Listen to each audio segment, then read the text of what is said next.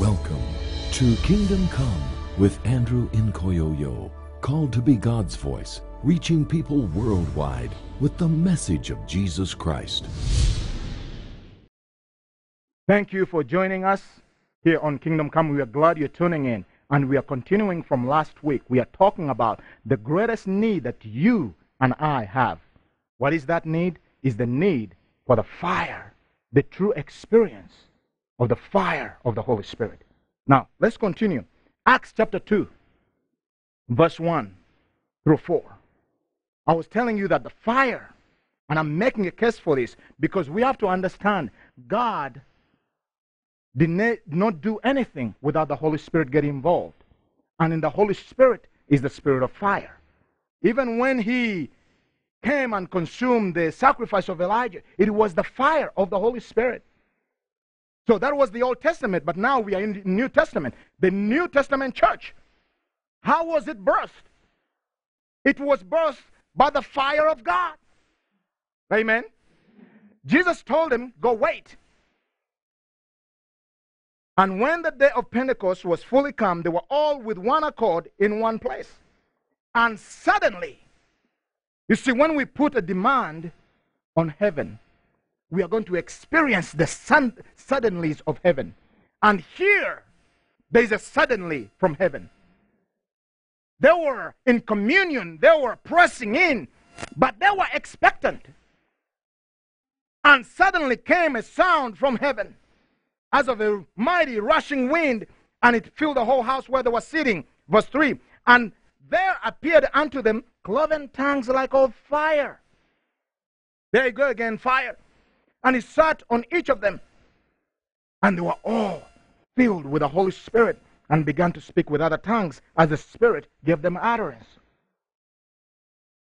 Amen. Amen. He says, Acts 1 8, when the Holy Spirit comes, you receive power. Amen. What happens when the Holy Spirit came? He brought the power, the fire power with him. Now the church is birthed not out of complacency, compromise, or fear. It is birthed out of boldness. It is birthed by the fire of God imparted by the Holy Spirit. And now, the moment they walked out of that room, when you begin to read further, and, and the Bible says that it was noised abroad. All of a sudden, they have been praying and waiting in silence. Now the fire creates the noise. Amen. You see, the Holy Spirit is going to advertise the gospel. He's going to advertise Jesus because when He shows up, there is the noise of the supernatural power of God taking place, healing, touching people. There was a noise. It was a good noise. You see, but today we are afraid of the noise. Amen. Oh, it has all to be nice and quiet and calm. Yeah, that is good. But if you want to live in the New Testament Bible reality, there has to be noise. Because when the Holy Ghost shows up, He doesn't tell you how to, He just takes a hold of you and He begins to move. And all you need is to be yielded and surrendered to his movement. That's how the New Testament church was born. So the New Testament church was born by fire. And I believe the last church, the end time church, is a church at the pinnacle of this fire. Because I'm going to show you that this fire is the one that empowers the church. You see, the Great Commission is given to the church, but it's the church with power. Is the church with fire. Actually, it says, wait until the Holy Spirit empowers you with fire so you can go to the nations. He didn't say go to Bible college, go to the training school, go to this and this seminar, and then go to the nations. Come on now. I'm a missionary myself. I know what I'm talking about. I've been in so many countries, I can't remember. But I'm telling you, there was one thing that makes a difference. I've talked to missionaries that are succeeding and failing. That the difference is the power of God on their lives. I have found wonderful people that are depressed out of their minds. They, they say, like, we don't know we love God. We have been here and they are barely holding on. Why? Because something is missing. They have good intentions. They have, they're faithful, but the power to perform the task is missing. And so Jesus is saying the good intentions are not enough. Being faithful is not enough.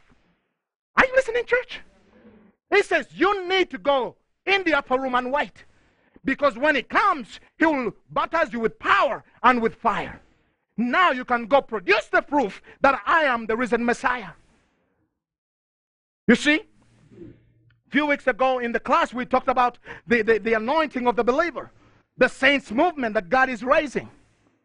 But you see, that's a movement anointed. Mark 15, 16 through 18.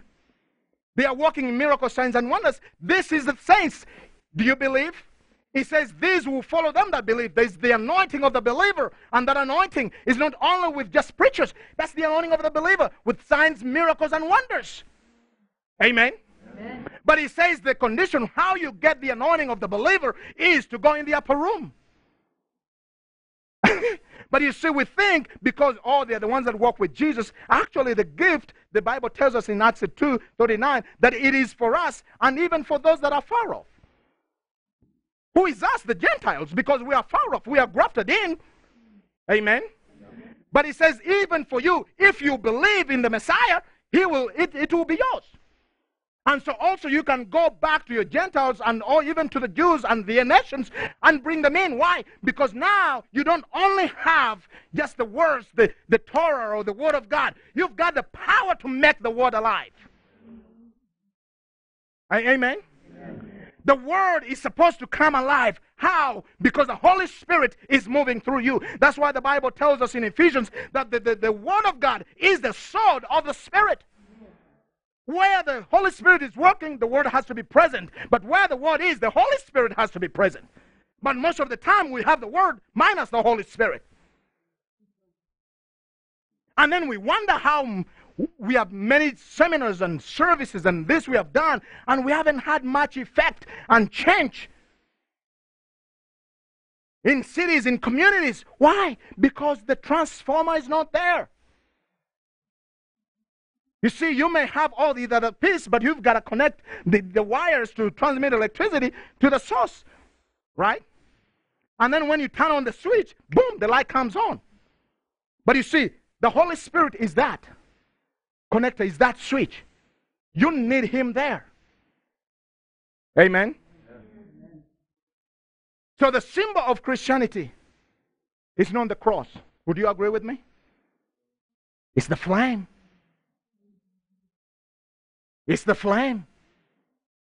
Because you see tongues of fire. It's a tongue on fire. It's a man on fire.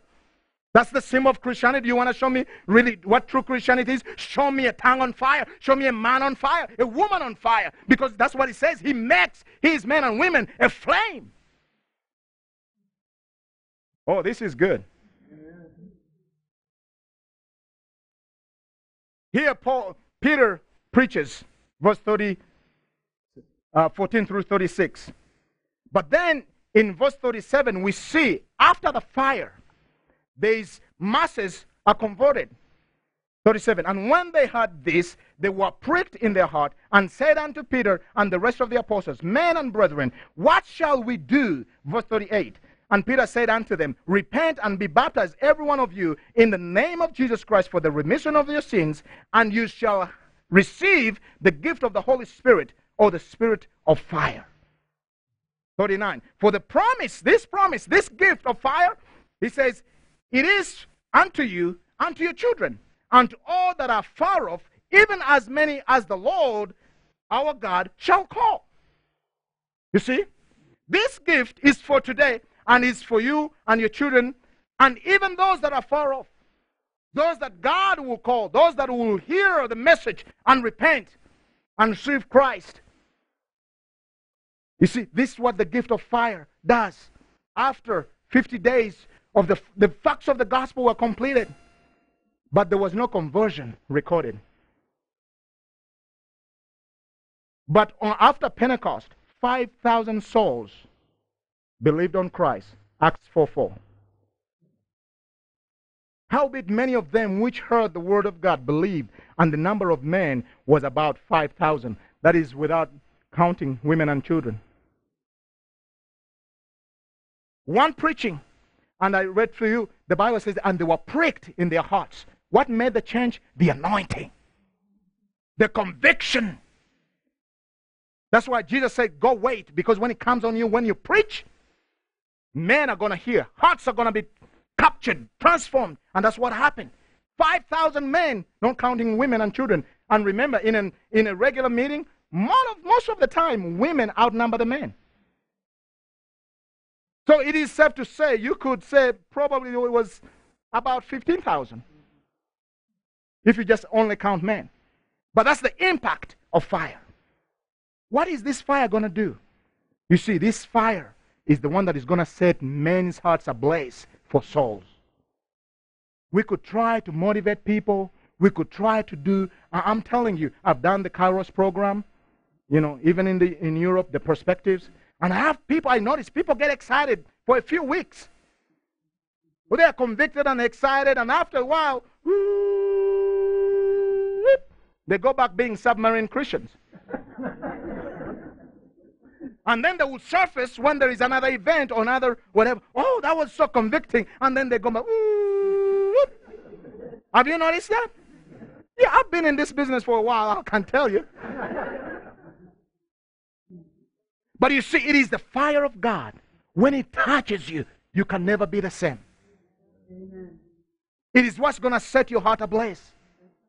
And then people wonder, why are you giving it all when you're getting nothing in return? Because it's worth it, but because you have encountered the true flame of God and it has sanctified you, it has set you ablaze. You don't know why, but you're like Moses in the desert. There is a wind pushing you, and you don't know what that is. Amen. But you are going, you are in the desert. You don't know why you're still going, but you're going. Why? Because there is an eternal flame. There is a flame from God that is burning in your heart. You see, uh, as I've been training in Africa and in Europe, God told me, make, let, bring people to me. That's what He told me. Because I got frustrated. How come I can't get people to stay with the program and really be fired up like I'm fired up? And I said, they haven't encountered what you have encountered. I am not better. But when you encounter God, your life changes. Amen? Amen. So then what I did was the people I'm discipling, I'm taking them to the closet with me. For them to learn how to mourn and groan. To, for them to encounter the fire. And actually, one of them is in Tanzania, and they call him Mr. Fire. True story. True story. Stephen in Tanzania. They call him Mr. I went from South Africa and then I flew there and I spoke at the UN office there, some dip, and ministered in different churches and and everywhere we went, he said, There comes Mr. Fire. Why? Because when he intended, he said, The fire of God is here. Awesome. They call him Mr. Fire. Why? He's carrying the fire of God. Can you imagine how proud I was? To see that I helped raise, you know, disciple and encourage this man. Now he's received, he's shaking the nation with the fire of God. Amen. But God told me we, used to stay up in the middle of the night in my living room on the table. We didn't have many chairs. We just had a big table to open the Word and pray. And we'll stop just searching the word and communing, and, and the power of God will come and hit us. And then we'll go out there healing the sick, going into the hospitals. It, you'll ask me, did you love going into the AIDS world where people stink? And, and no, but there's something is pushing me. For those of you that have read Working the Works of God, you've read this testimony when I went to that one hospital the girl that they are sending home to die with AIDS. She's like so skinny, um, boils all over, armpits, lips dripping blood. I mean, she barely has anything on because there's no, there's no meat on her bones, and, and they just have to cover a little bit of cloth on her body. And they have sent her that morning when the Holy Spirit told us to go to the hospital, they told her to go home and die. Back at the bed. And then we walk in, and the Holy Spirit said, You have to go in. I said, Lord, this stinks. I mean, it hit me almost. I'm going to pass out. And the Holy Spirit said, Remember, I love you the same way I love those people. And I want to go touch them. And I could see as I walk in, there's the Catholic priest, you know, going through his routine, in nomine patri, eh, and he's blessing and bless his heart. He's doing his best, you know, and he's loving on those people, you know. And I come and, you know, and I'm like, Lord, what do I do? He said, just tell him, Preach Christ. And then in the middle of this word, I, this young lady, I'm stunned. I'm left with words. What do I say? I mean, shh, there's nothing left. And the Holy Spirit said, Now, you remember the communion of the Holy Spirit we talked about last week? You come to a place of intimacy with Him, He will put everything at your disposal. That afternoon, He said to me, Do whatever you say, I will do. I didn't have to know how to pray. He just told me, Whatever you, you say, I will do. And as I laid hands, because I mean, she had balls everywhere, as I put my hands on her, I just closed my eyes and I just began to pray. And she told me, I felt a fire go through me seven times. You want healing? You want the fire of God. Because the fire of God imparts the gifts and the healing, the miracles, the signs and the wonders. I have no answer for her. And God said, Whatever you say, that's what I'll do. I closed my eyes, laid hands on her. By the time I was done, the lips that were dropping blood had stopped. The balls under the armpits have disappeared. She could not walk in uh, or sit in eight months. I took her by the hand and she sat. She could not eat. She ate later, but she could not talk. She talked to me. The fire consumed every ounce, everything that has to do with AIDS in her body. Like that. Oh boy, don't we have a revival now because now the nurses and the doctors are wondering. They're sending this lady, this young girl, to go home and die. Now she's, testi- she's sitting, she's testifying. The fire of God. There's another testimony in the book about Lydia. God told me the only way, fasted 40 days, 40 nights, and one of the days He told me, Now I've given you this compass. Go. Arise and and take it. And I said, Lord, how? He says, There's a blind girl here, Lydia. You're going to call everybody and you're going to pray for her in front of everybody because you're going to tell them, I'm going to heal the eyes. I was shaking. So bad I thought my pants are going to fall down. you see, my armor bearer, my roommate, I turn around, he's nowhere to be seen. because this is a school of about three, four hundred students. And they're telling me if they don't open, we're stoning you to death. And they mean it.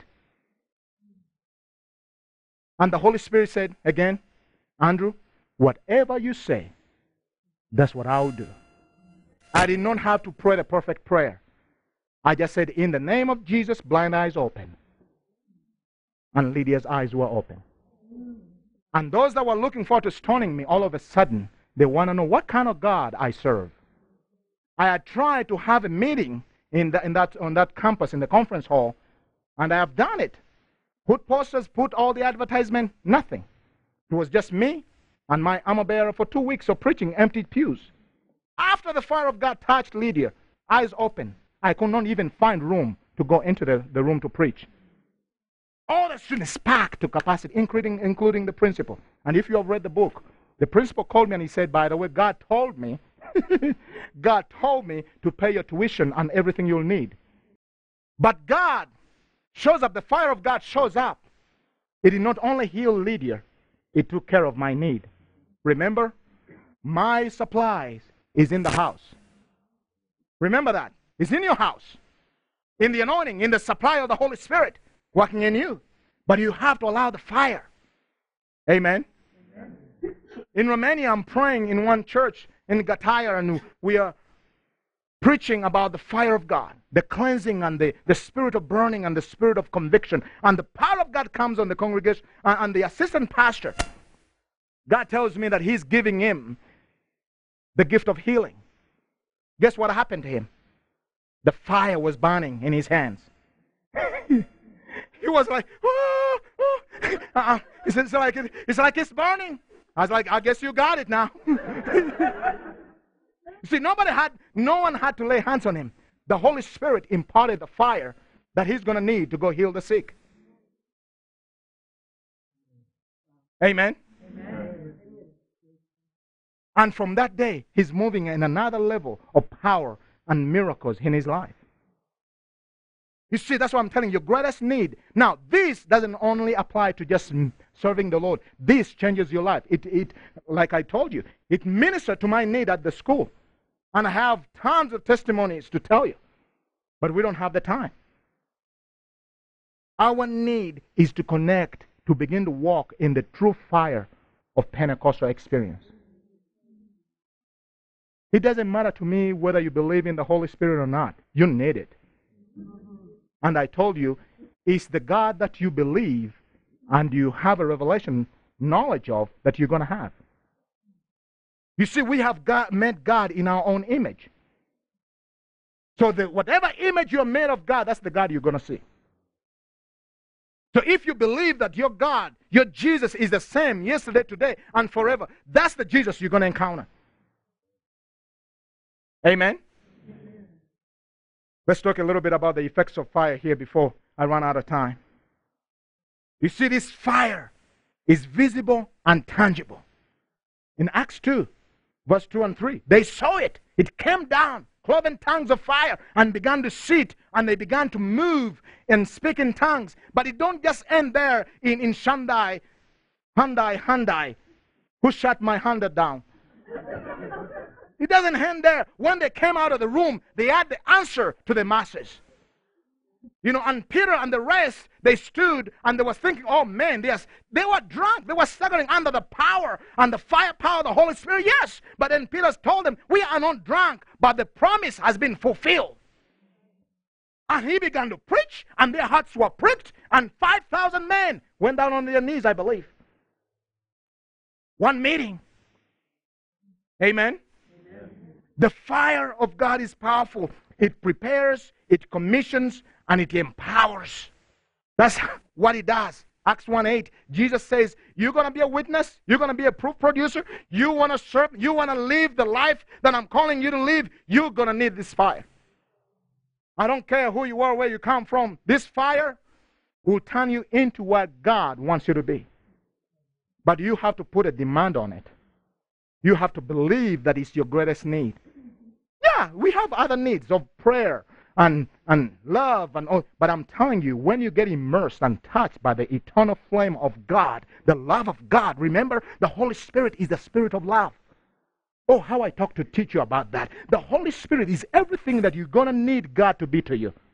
Why? Because the Spirit of God is the face of God, is the hand of God, is the feet of God, is the voice of God. I mean, everything that God is going to do and deliver to you, it is through the Holy Spirit. Mm-hmm. Amen? Amen. Through his fire and his power.